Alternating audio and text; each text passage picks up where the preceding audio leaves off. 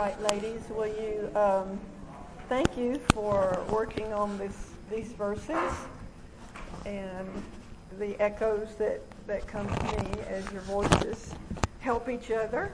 And these two verses are rich with the presence of God and Jesus Christ. And um, so you, however, they are connected to a human being who is Simon Peter. And so that's actually the story of the gospel, that it's rich in, in um, the knowledge of God, and, and yet he let himself be known to mankind through, through Jesus Christ and uses people like Peter. You can't hear. Is this better or is worse? What? Oh, Bruce to turn me up. Okay. Okay. Second Peter was written with two, that's better, thanks, with two purposes. The first one is the true knowledge of, of God, of Christ, and then verse uh, chapter 2 starts, but false teachers, and you see the contrast? We have true knowledge, and then there's a turning point, and the warnings of chapters 2 and 3 are to expose the dangers of false teachers. So we savor the, the true knowledge, but we must be alert to the false teachers as well. And um, so, but right now we have the pleasure, joy uh, of this one verse. And um, I cannot tell you how much I enjoyed doing my home, own homework. it just washed over my soul in a in a difficult s- scenario or two, and what a what a pleasure to just look at look God at God in the face through these words. And um, thank you, God, for for words.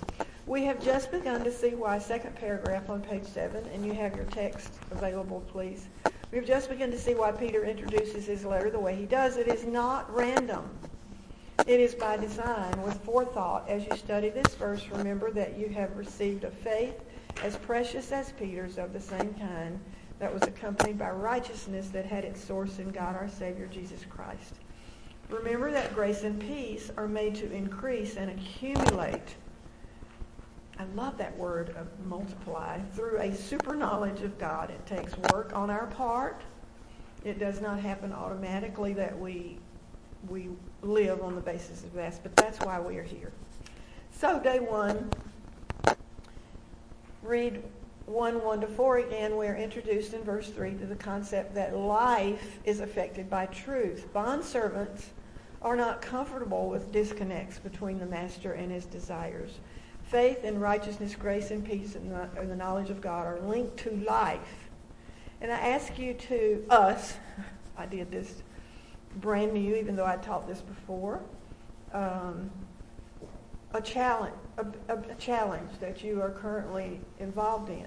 How do these words affect that real life situation? And everyone in here will have a different answer, but I, I would hope that you give us some principles for these these words that are that are packed with meaning for the way that we live life. And the first one is faith.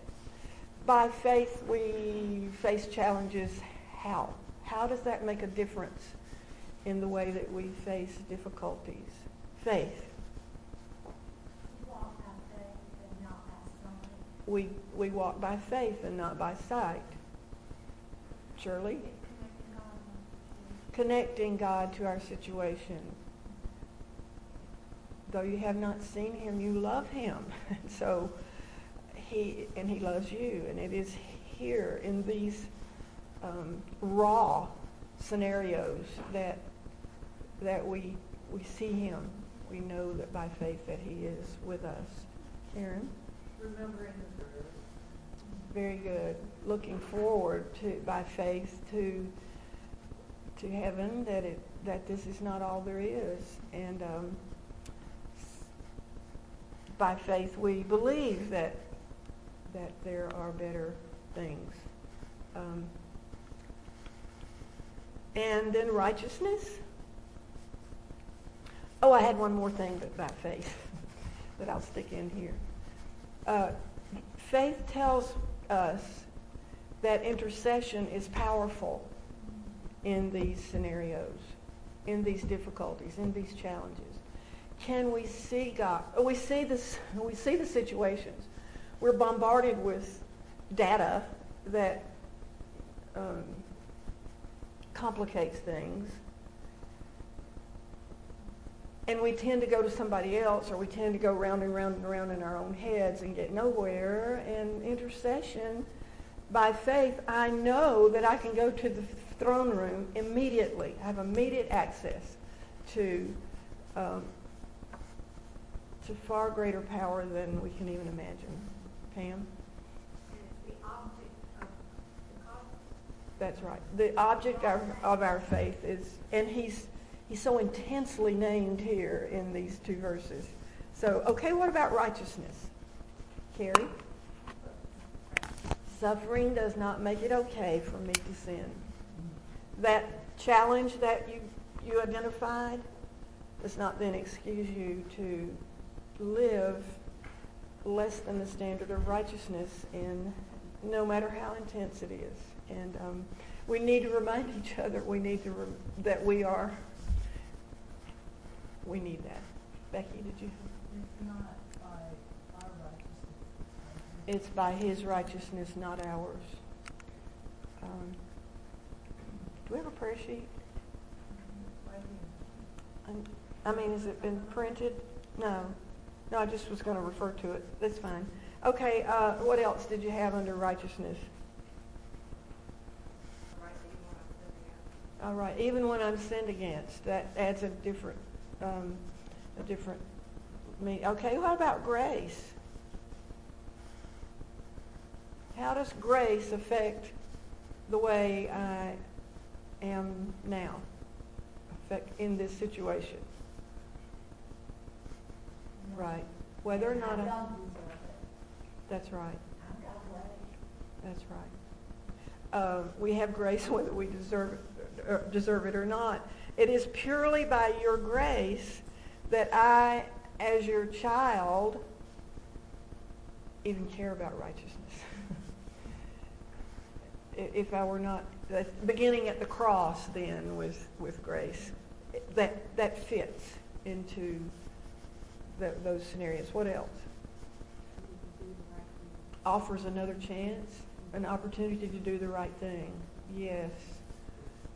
How we we can pick back up. um, okay. What about peace? This this should have two components, I think. Um, what's the first powerful thing that affected our peace initially at the cross. we have peace with God, that before we were warring with Him, now we are in right relationship with God. And the other component of peace should be what? Peace with other people in those challenges, in those scenarios. God, I have been given all peace with knowing you and being in right relationship with you. May I reflect that to the people in this situation. Uh, may I live with, may I love peace. May I, um, may I live peace. Karen? Well, I was thinking of a line from that hymn, um, every joy is that way that, you know. Okay, so there's an inner peace as well that I, so there should be three components to it, shouldn't there? Okay, Carrie, good. Okay, good. Great. Okay. If I'm lacking peace, then I'm lacking in, in the full knowledge of God. And there, the connection is obviously in the text. And knowledge of God is next. And what is, thank you. I thought I saw somebody. No, thought I was missing something. Thank you very much. Um, I will give you a second to look over because if you do want to raise your hand with these truths and pray as they come to your mind, you cer- we certainly can do that. Um,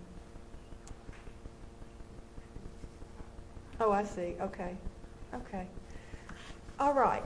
So let's let's. Um, how does does the knowledge of God fit into that challenge, that tension that you are that you identified in the beginning of this this uh, assignment?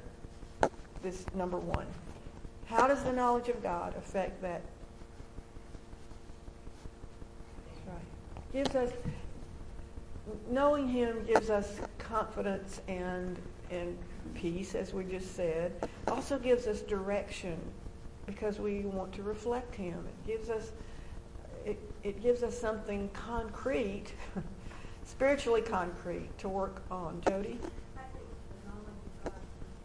Absolutely. She's the it protects us, the knowledge of God protects us in, in being in accepting false teachings in any way. So um, I I divided it up into some of his um, if if he is omnipotent and he is, then he is perfectly capable of untangling this scenario, and they, it may have many many knots, and um, and and com- compared to him, I am able only to plead and pray. And it's not only, but that does communicate that I may not be able to fix all of these things, but he is perfectly capable of doing this with or without me. He may want me in the middle of it. He may he want us want us to be involved. Um, and involved was the next thing I had that he is omnipresent in this scenario. He is involved in the details, far more details than we have. So, um, okay. Did anybody else have anything? Under, I had some more, but Pam.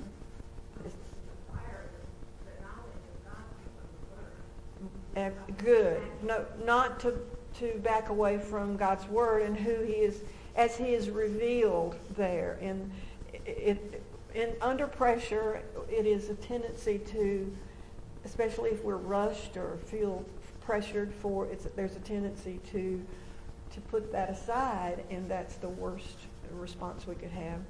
Okay. Um, Number three, and one, no, number two, is there a period in the English Bible after verse 2? So what is the connection between verses 2 and 3?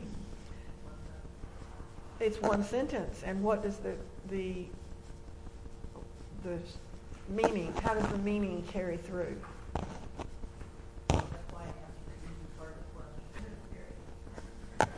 Between verses 2 and 3? Oh. Anyway, what's the what's the continuing the thought? Okay. Okay, good.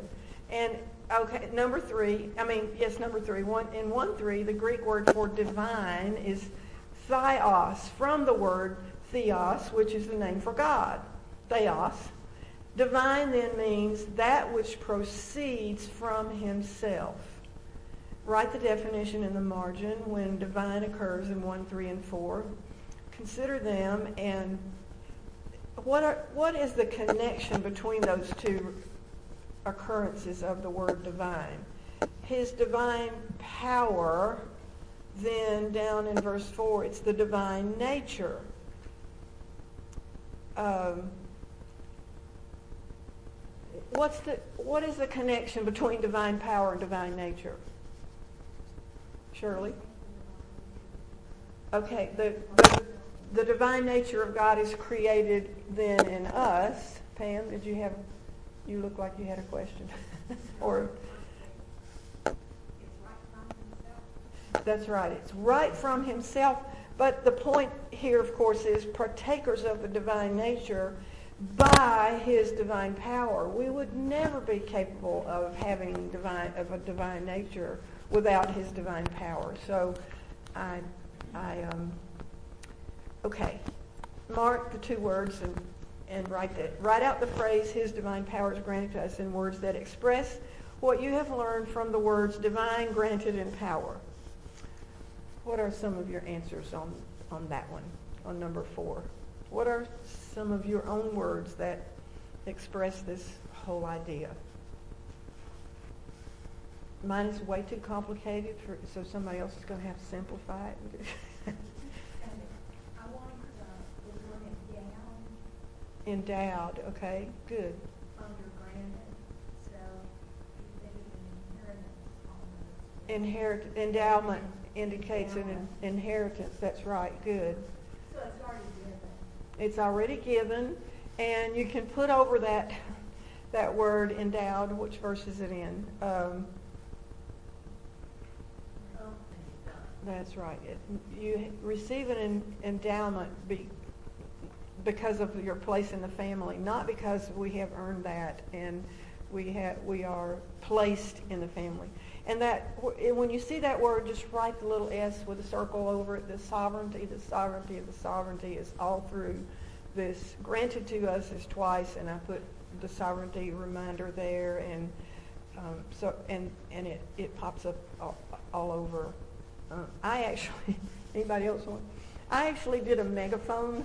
That's what I told you.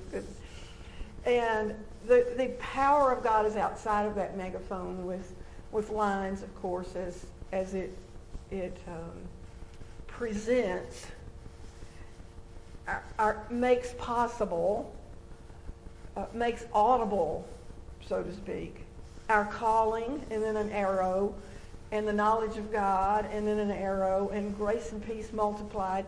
And as it as it moves through that, of course, the the megaphone grows in, in space. So it it's all multiplied, but goes back to the power of Almighty God. He is the source of, of, of these things that have happened to us. And so at the end of my megaphone, I have lines again as if something coming out of that megaphone. And what's coming out of that megaphone? It's mighty power for overcoming mighty obstacles. We're given power by the, by the person of Jesus Christ, Almighty God. And he's called us. He's given us the knowledge of God. He's given us grace and peace. And it results in mighty power that started out with just a calling. And we, did, we know, knew so little. And then we learned so much about this. And, and things get wider and bigger and louder. And, and what's the purpose of all of that? That our lives are changed. That there's power in in the choices that we make, and we can overcome this nature that that works against us, knowing the, knowing God. So, um, for what it's worth, that was that was my okay. Day two, number one, grace and peace then are increasing in my life in direct proportion to my knowledge of God. His grace gifts are provided by means of the power that belongs to God in light of his infinite abilities, we dare not comfort ourselves with God just made me this way, I can't help it. According to 1 3, our resources are sufficient for what two things? Everything pertaining to life and godliness. So, where does that leave us? we have, what are the implications of this to your present challenges? What what did you put there?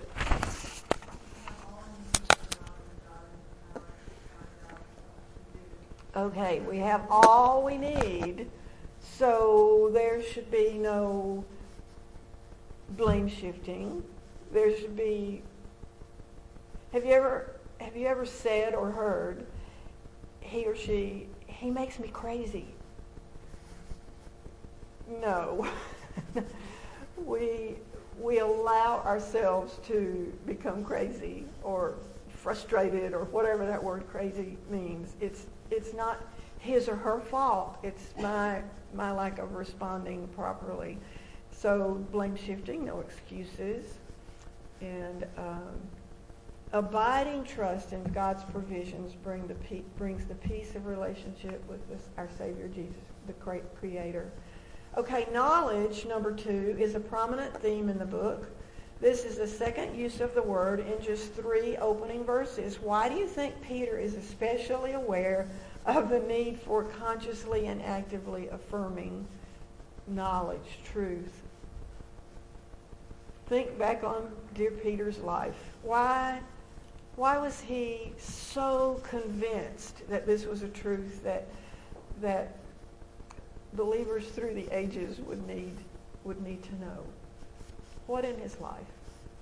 Becky? Just from the experiences that he had gone through the Right, right. I mean, all of the. He had been pressed to the limit by, by persecutions and, and horrendous things. Before that, what, what was he like? No, wait, Shirley, you, you have thought? Well, I'm thinking even back when he denied Christ, Right. He had—he he changed. This whole knowledge is about change. God's knowledge does not change. Our knowledge of him changes. And Peter needed to change. He was impetuous. He was wrong. He had been given, by the way, predictive knowledge by Jesus Christ in that scenario. He had been told that Peter, you're going to fail me. And and that still did it, it, it didn't seem to register because he just went on and did, did it so easily. And um, he was given knowledge, and he knew then as he learned that we need the knowledge that God gives to us, and we need it desperately. And um, he was surrounded by people that, you mean in the, right, that's right. And, and we are surrounded by people who don't know, and we want to pray that knowledge for those, those that don't know him. And it should drive us to want to reflect in a proper way the, the God whom we know. Okay. Pam? That's right. He is that, and I'm glad those chapters are there. I love this warmth of truth about God, and uh, but we need those warnings, and he he knew that, and and so he was. Um, I did I did see this this quote. It is said that Peter never heard a rooster crow without tears coming to his eyes. In other words, he, he knew what it was to fail Jesus Christ, to betray Jesus Christ. And so he knew that he needed knowledge in, in pursuing God the rest of his life. And it expanded and it, it multiplied and it blossomed. And he, Jesus, Jesus told him he would strengthen his brothers, and he is. He is. Karen, did you have a thought? Well, just that when he, when he follower, is that he Yeah. was following great God. He followed a great And, God. You know, all the That's right. especially in chapter one, that this has been given to us. That's right. We've been endowed. This is a common believer, but he does. That's right. He Himself. he does not. He calls himself the the the bondservant. Okay, number three. Scan the book and write out references and phrases that mention our thought processes. Mark them with a color. You will include consider and reminder and call to mind.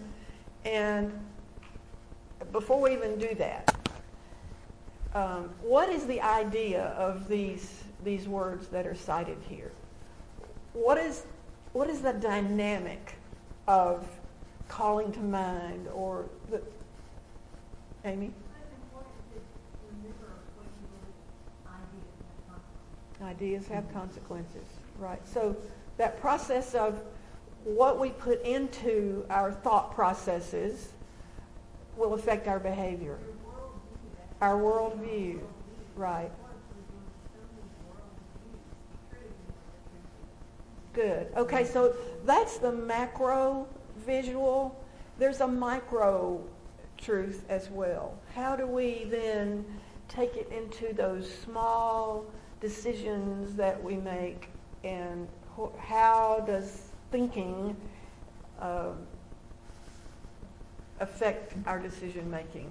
How I just told somebody this before this how I was thinking wrongly, and I and it went round and round, and it shook me, and and okay, what do we do with considering and, and thought processes and reminding and how does that work in the micro?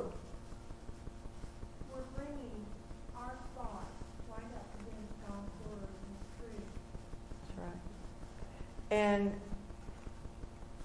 that didn't happen immediately with me. It, it, I was taken by surprise. I couldn't, and and so we want to learn how to to do this quickly as possible. And um, and there, the delay is not necessarily sinful. It's just a matter of of working through the thought processes to get to truth as quickly as possible. I've done this for years, and a lot of you know this, but it works again. We have these uh, these little magnets done, and and the the problem is that we put feeling on the top all too often. These even have these were to be put on. Did you do these, Pam? These are to put on our be put on our refrigerator so that we would recognize when we were uh, feeling, putting feeling at the top instead of thinking before doing. Sometimes we do before we even uh, even think, and then we've we've gotten it all out. But this should be know, put our minds into gear, and and then do, and then feel, and we we get it all out of whack. And so you can identify yourself at times with knowing that it's it's out of whack. We forget. Yes. Yes. Oh, yes.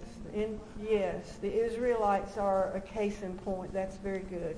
Okay, so let's get to some of these um, Remember that know and knowledge and knowing are used 14 times or 13 or whatever you got in three chapters. So in, knowing is a necessity. And then he builds on that by these words that, that are that are here cited in the question.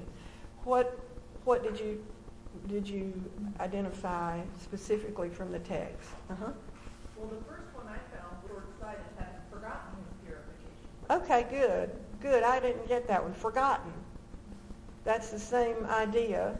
Uh, verse 9 we, is negative, having forgotten his purification. Okay, what else did you see? Okay? We must know in order to apply. Uh, okay, good. What else?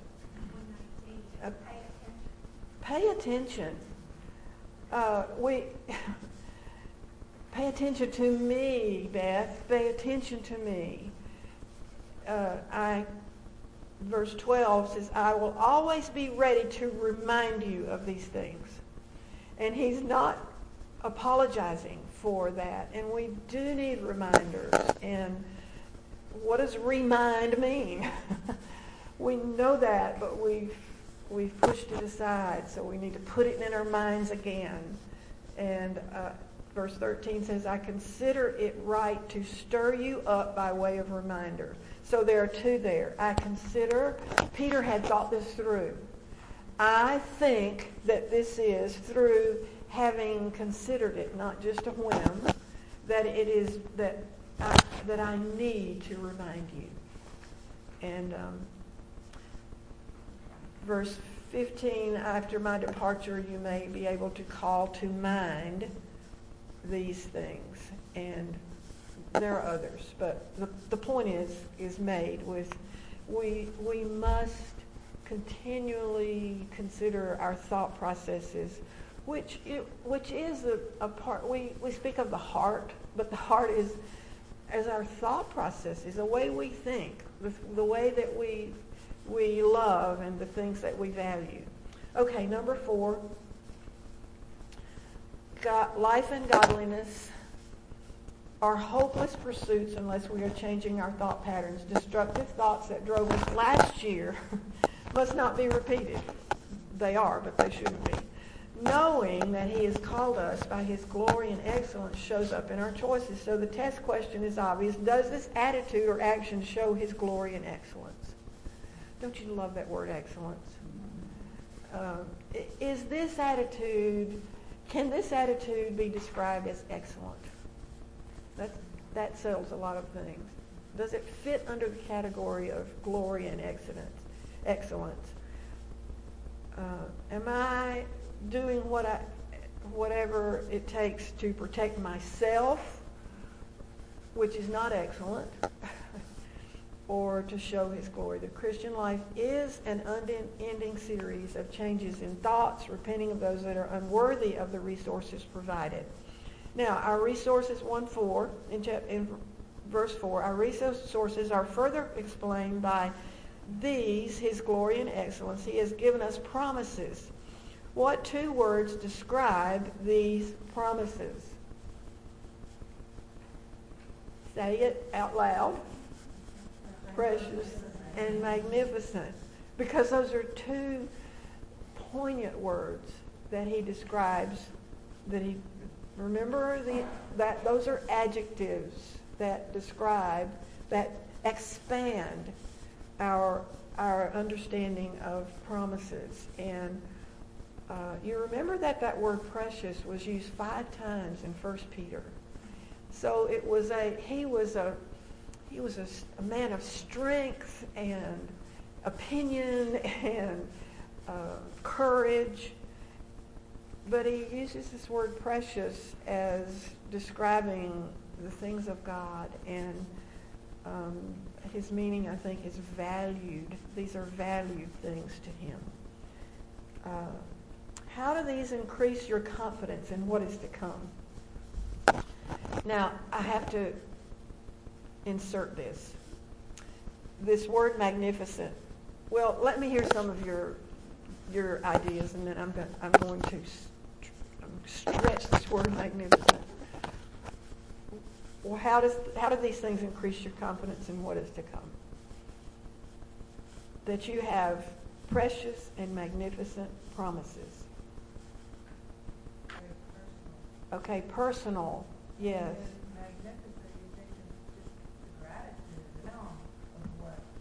Okay, and I'm glad you are speaking because you are a visual to us. You don't know what is in the future, immediate future for your family. I could have used somebody else, but she spoke.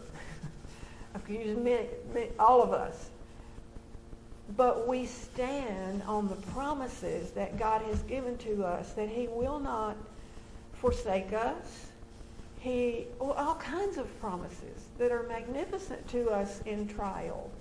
And we, we want to straighten everything out and get some relief and get, make sure everything's in the right place. But in the process, we have these magnificent promises that God, His presence is magnificent. It changes the way that we approach um, heartache. And um, Pam? The firm guarantee. We'll, we'll write that. Okay. I just, I just enjoyed this word. So I'm going to take the time to enjoy it with you. One of the definitions is used of only of former rulers, like Suleiman the Magnificent was a title that was given to one who he built the walls around Jerusalem. In case you want to know who Suleiman the Magnificent is, uh, but it's great indeed, exalted in place. So God is, what a minor way to describe God. Great indeed, uh, not that, not one word indeed, in deeds, and and He has an exalted place. So that's a, that's one little insight into this this whole magnificent word. And then I just looked up synonyms and listened to these words and let them, let them just uh, stretch this word into worship of our magnificent God and the promises that he gives. Here are the synonyms. Extravagant, glorious, spectacular. Spectacular promises he gives to us. They are not minor. They are extravagant in their in the grace that is given to us. They are promises that we don't deserve, so they are extravagant. Um, he's, they're glorious. They're a part of His glory, spectacular, majestic. They are His promises lead us to to bowing before His majesty. That He would promise us anything, He doesn't owe us anything. he does not owe us a promise. I'm a, and He His okay, and superb and awe-inspiring. This is just all in the English word. just just enjoy the and breathtaking was another one. His promises to us should be breathtaking. That he would give us that kind of stability in giving us his magnificent promises um, should take our breath away. Yeah, Karen? It's on extravagant. Look at What his promises cost, cost to us cost him his his leaving the glories of heaven, his becoming a man. Okay. Um, and this is the third time I've brought up Einstein, but this time I have. I want us to be awed by what has happened in our world when unbelieving minds reflect God to us by this magnificent occurrence in our lifetimes that just barely made the papers. it was announced, now that Susanna Gorgon did this for me, you know I didn't do this. it was announced February 11th that, that last September we detected, that last September we detected direct gravitational waves for the first time ever. Einstein determined 100 years ago that space and time were interwoven into one entity called, quote, space-time, and is distorted by massive bodies like stars and planets before it gets to us. So these waves are, these, they, are, they have ripple effect as in a pond, when a, a pebble is dropped into a pond, a pond. Uh, and he also said that we would never be able to detect these. Okay, fast forward. In Washington State and in, in Louisiana, there are two detectors that we have built that you probably did not know about. They are two and a half miles long. And they, they just sit there and receive and received the, the data that wavelengths are, are occur, occurring in, in their areas. Now remember, this is in their areas. They are receiving this data on September 15th last year, a blip, blip was detected lasting only a quarter of a second in both locations, which meant that it came from space. It was not it was not data that came to, to the, from the locations in which these were, were, uh, were are found. Uh, by studying the data, the model that makes most sense is that 1.3 billion light years away, don't get involved in that, it just says a long, long, long time ago, and a long, long, long way, way away. Two black holes, one with mass 20 time, 29 times the sun, and the other 36 times the sun, were orbiting one another, giving off gravitational waves, which causes massive energy. The loss of energy results in the orbital shrinking until the two black holes merge into one. This one black hole was about 60 times the, the, uh, the size of the sun once it was combined, was the biggest cosmic crash that we have ever observed in the universe, and we caught it in one quarter of a second blip on our detectors. Is he magnificent? Is this brand new to God? Is has he seen these black holes? Has did he make the black hole? Just let it stretch us to love him, and and he made us magnificent promises. The God who orchestrated that blip so that we could now these are unbelievers.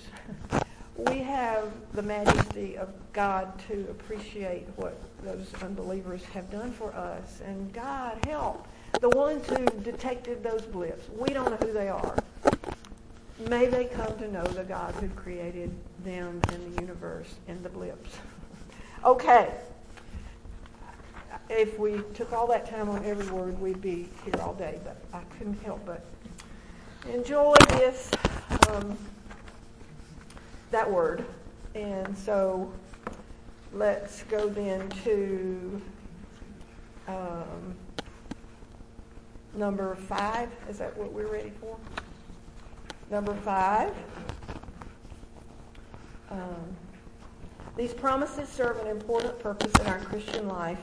By them, what happens to us according to verse 4? We, we, what happens? We, what'd you say? We escape corruption, yes. We are we are able to made able to be partakers of the divine nature, okay? And um, partakers means we are sharers of his communicable attributes. The fact that believers have been made partakers of a divine nature brings us to the subject of God's communicable at those of his excellencies shares with us in some small degree. Uh, we just have a we have a blip of his excellencies because we're made in the image of God. We're given partial counterparts of his qualities. Now let's move down to there are moral implications of this truth. A, the knowledge of God God fully knows himself and all things, and I got this, of course, I give credit to Wayne Grudem. I got much of this from him, and these definitions are from him. God fully knows himself and all things actual and possible in one simple and, inter- and eternal act. He is omniscient. We are only a minuscule shadow of his knowledge, but are nevertheless under obligation to act on this uh, truth about God. So what Job 37, 16, and this is one place that Elihu was right. What did he say about God? He is perfect in knowledge, and he, and this is in the context of suffering, and it's it's um, it's hard to put the knowledge of God in the middle of suffering. We want Him. To, if you know how terrible this is, why don't you do something? And so we we trust him. Well, Second Peter, therefore I am to grow in this knowledge of him. And that we do that by that spiritual muscle that it takes to to put him into suffering, to put him into pressures and, and difficulties. Um, I'm sorry. To him be the glory. Now and forever. Yes, good. He deserves the glory that is rightfully his. And um, let me just read this. How many of you have have this book or have read this book, The Knowledge of the Holy by Tozer? Raise your hand. Probably everybody in here that's, oh, probably. if you haven't, you do. You need it. um, but let me read just Tozer's description. I just, it's another stretching of the mind. God knows instantly and effortlessly all matter, every mind, all spirit, every being, all creatures, all pluralities, every law, all relations, all causes, all thoughts, all mysteries, all enigmas, all feeling, all desires, every unuttered secret, all thrones and dominions, all personalities, all things visible and invisible in heaven and earth, motion, space, time, life, death, good, evil, heaven, and hell. mm, that's a mouthful. God knows all things perfectly. He knows things instantly, effortlessly, and perfectly. He knows no thing better than any other thing. Um, we were just talking about Madeline and, and physics, and do I know a thimbleful of physics like Madeline is studying? And we know a little about this and a lot about this and a little about this, and some of us know a little about a whole lot about nothing. God knows everything there is to know about everything. He never discovers anything. He is never surprised, never amazed. He never wonders about anything, nor except, and I, I started to, okay, except when drawing men out for their own good does he seek information or ask questions. He doesn't need to ask questions. He does that for our good. He does that. He um, counsels men in the Bible by asking questions, and and uh, it's not for his own knowledge. God is self-existent and self-contained and knows what no creature can ever know. He knows himself perfectly. We can never know him perfectly, and he uh, he know the things of of God knoweth no man but the Spirit of God, as we are told. Only the infinite can know the infinite. And uh, so I, I love those words that stretch us. uh, thank you, A.W. Tozer. Now his knowledge is, is face to face. Uh, this this book came out in 1961, and I'm so okay. And here's one more little enjoyment of this. His knowledge is more than theory. It is personal. It is warm. It is compassionate. He cares as no one else can.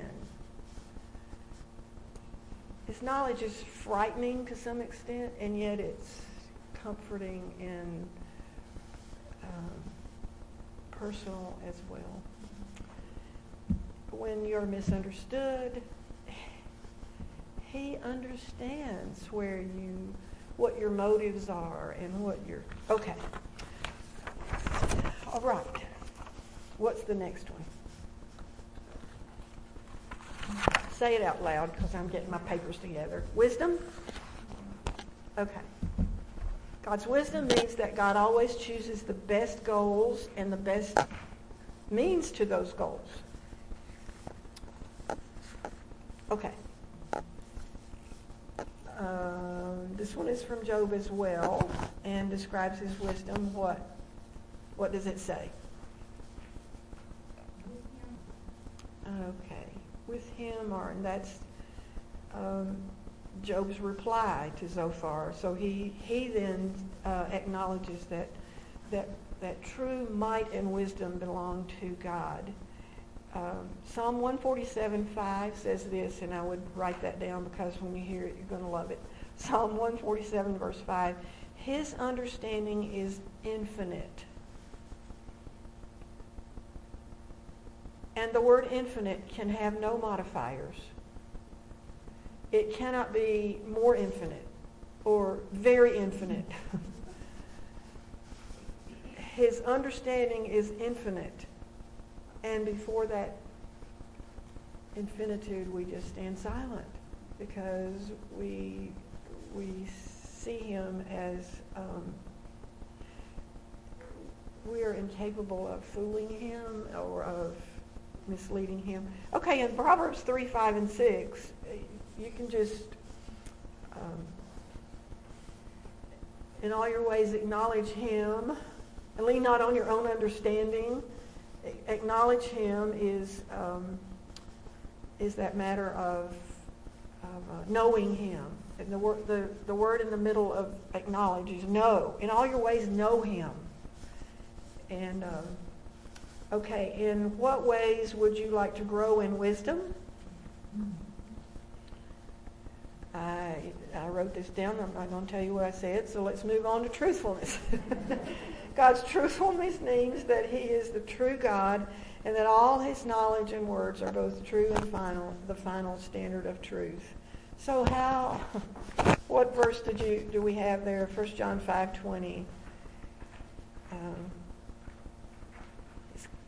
in order that we might know him who is true in his son Jesus Christ. This is the true God, and we are in him who is true. so, so um, and Colossians 3, 9, and 10 then gives us a command on the basis of that. What is it? It's very simple and forthright.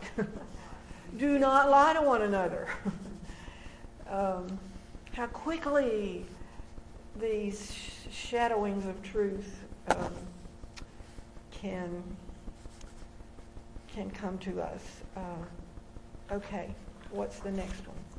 I'm shuffling papers. Go on and tell me the next one. Okay, he is his goodness. The goodness of God means that God is the final standard of good. and that all God is and does is worthy of approval. All God is is worthy of approval. There is no higher standard of good than God's own excellencies.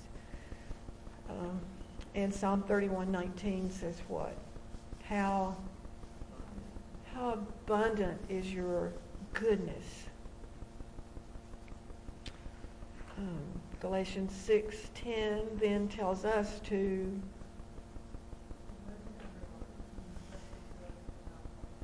Okay, let's look at that a little bit.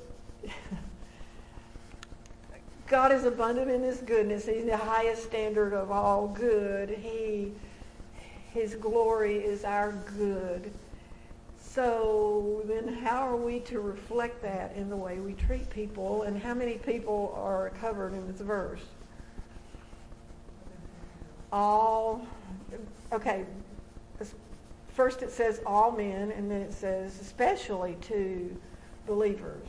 So the way we treat each other is is especially significant to God and it should be under the under the umbrella of the word good.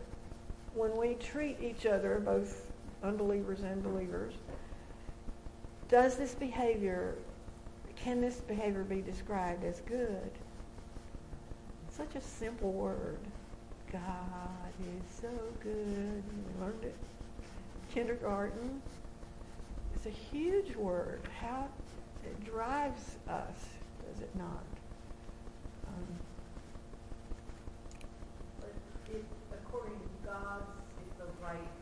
What is the goal? It is for our good that he that it was for Israel's good that he did those horrific things. He killed thousands of people.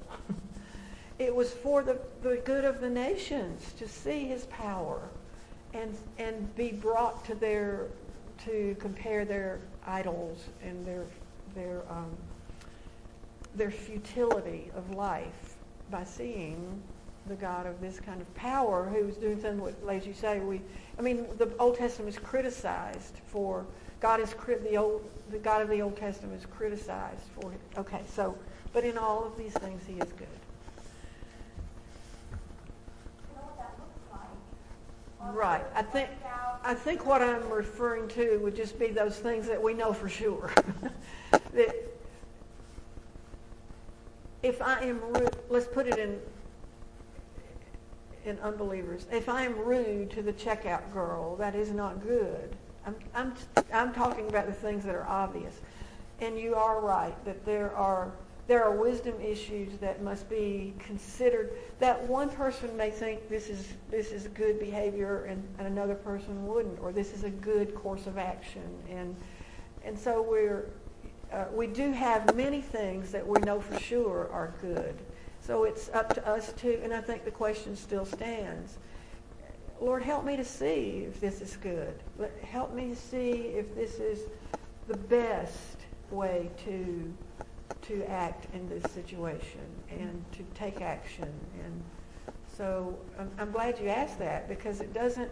It's it's not a simple thing unless God has spoken and he says, be ye kind, and I was not kind to the checkout girl.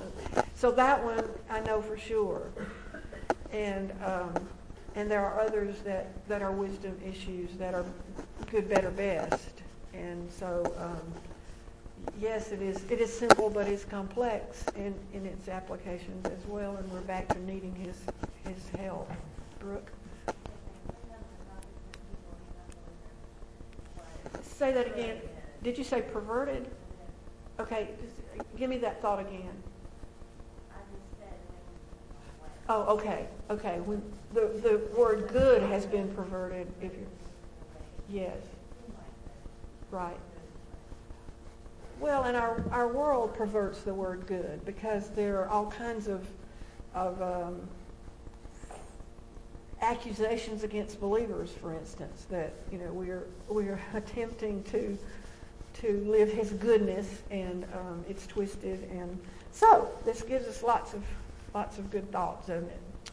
Um, all right, we're done goodness, and our next one is mercy. God's goodness toward those in misery and distress. Believers should be the most merciful people in the world, balancing this trait with God's wisdom and holiness. And what does Exodus 34 6 tell us? And by the way, this reminds us too. Well, read thir- Exodus 34 6 or tell us, t- tell us what it. Okay. We're, we're reading through the Bible in the Old Testament um, for our, and we are inundated with, as Karen brought up, we're inundated with um, the massive violence, even of the sacrificial system. Thousands of animals are are killed, and you know it would never go with the our current world where PETA is protecting lives of animals and little bugs and little fish and over the lives of babies. and so uh, all of this violence that God commanded and carried out does not contradict this, this characteristic that is described in Exodus. He is, uh, this is in the context of a lot of violence, and yet the Lord is compassionate and gracious to us. And all of those things were in the context of his, um, of his showing pity in action t- to those who were sinners and needed to know, to know him. Um, okay, and of course, therefore, I am to do what in Matthew 5, 7? I am to show mercy. I am to help. I am to, we are to um, Give out that give out that quality that we have received from him and and work in action. I love I love to see this as a simple thing, but I love to see our food ministry thing come in and so quickly the names pop in there to help. And not all of us can cook and not all of us can get stuff to but it is it is a sweet thing to see how quickly these those the the needs are are met and and graciously met. And, but there are many many um, explanations of that. Or, it, okay, the next one is peace. God's peace means that God is God's being and in His actions He is separate from all confusion and disorder. Go ahead. Oh, certainly. Sure. Let's do. Give an example. Oh, I'm sorry. Give me. Tell me. It.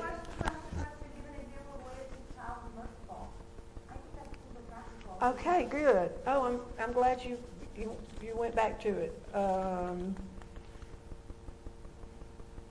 give an example of a way to teach a child to be merciful or patient. Carrie. Okay, very good. The the power of example. Becky.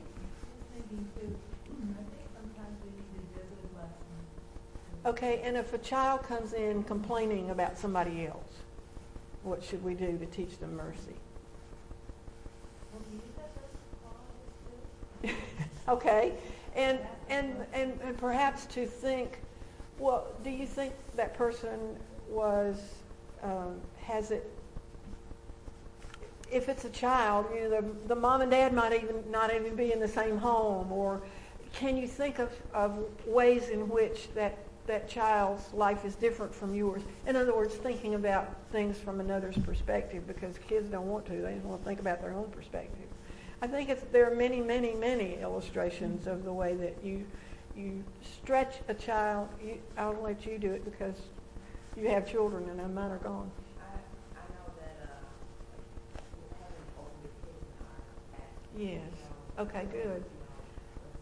So it's the older, bigger thing that can, that the, the more powerful one needs to learn mercy so they restrain themselves and don't use their, their power. And There are many, many illustrations of this, and um, that's why this homework is ongoing.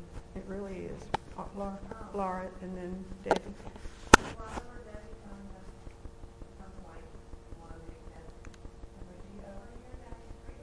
Use an example of in the home contrary to what the child is exhibiting, pointing out. Yeah. So there's a concrete example of the the mercy that is being demonstrated. And okay, Debbie, you can teach this next. Well, something I like to consider and think about that it's, it's a. Very a good family. point.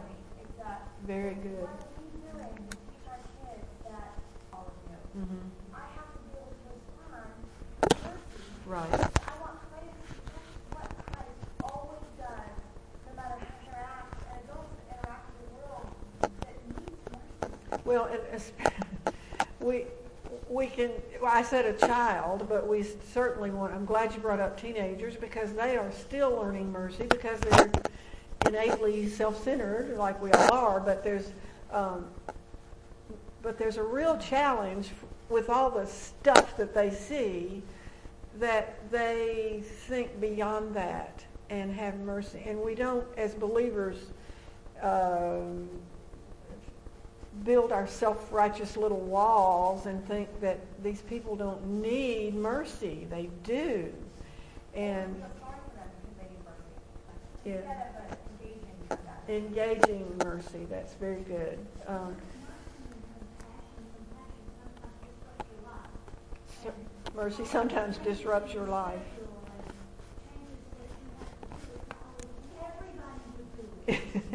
if it were easy, everybody would do it, and showing mercy.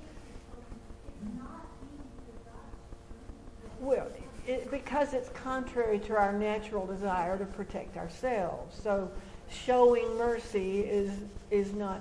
You're right. It's not easy. It's a challenge, and being Christ-like is. We need His strength. We need His help. We need His. Okay, we do need to pray. So let's pray. Even though, uh, as I said, this this um, we've only studied one verse in this lesson, and yet it's just huge in its implications. And it's just a good discipline to come back to this and um, and see other ways that it can be applied to to our, our lives. So let's pray, and um, we'll pray, Becky, right where we are, and you'll close us. Okay.